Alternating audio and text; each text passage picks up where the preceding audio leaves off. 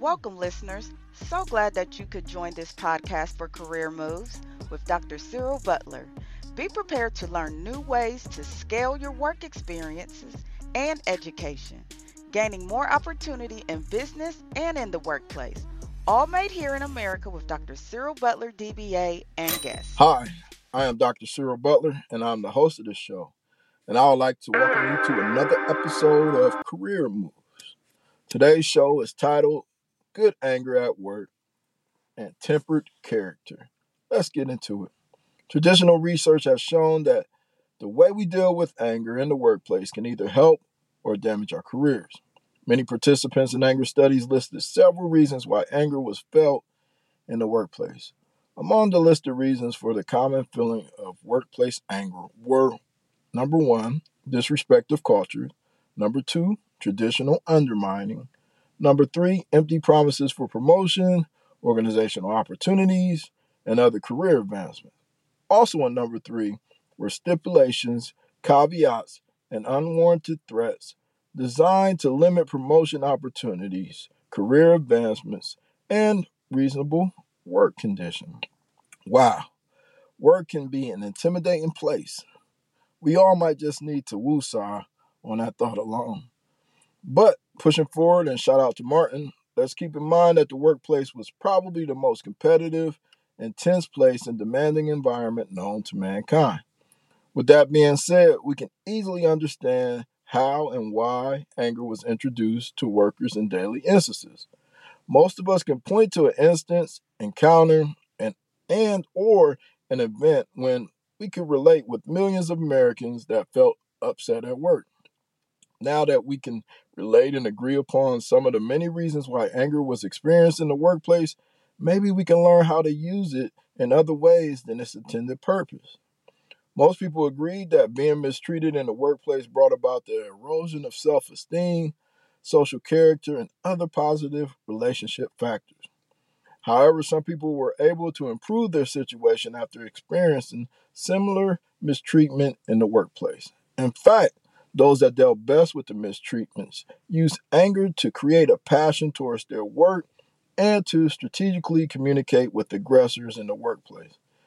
These successful people describe their experiences with anger as a tempering component to their success. In the same way, intense heat tempered metal in the science of metallurgy, that was the same way that anger did for their character. That was to say, anger was used to create resiliency, hardness, elasticity, and improve their overall social counterbalance and strength. They used the mentioned instances to improve their characteristics of their personality that was associated with patience, business decisions, and social poise. The most successful of these argued the biggest threat to success was complacency. On that topic, here is a section from my book titled Career Moves. This was found on page 11, and it reads Rationalization of the return on investment was linked to the migration of ethnic groups in ethnographic studies and the rise of political governments and macroeconomics. When the wrong selection was made by the employer or the candidate, the subject experienced fatigue. Fatigue was the leading cause for complacency. Poor selection of jobs from candidates and poor selection of candidates from employers was listed in the class of time wasters. Time wasting led to fatigue.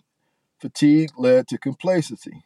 Complacency led to dead end career world relationships.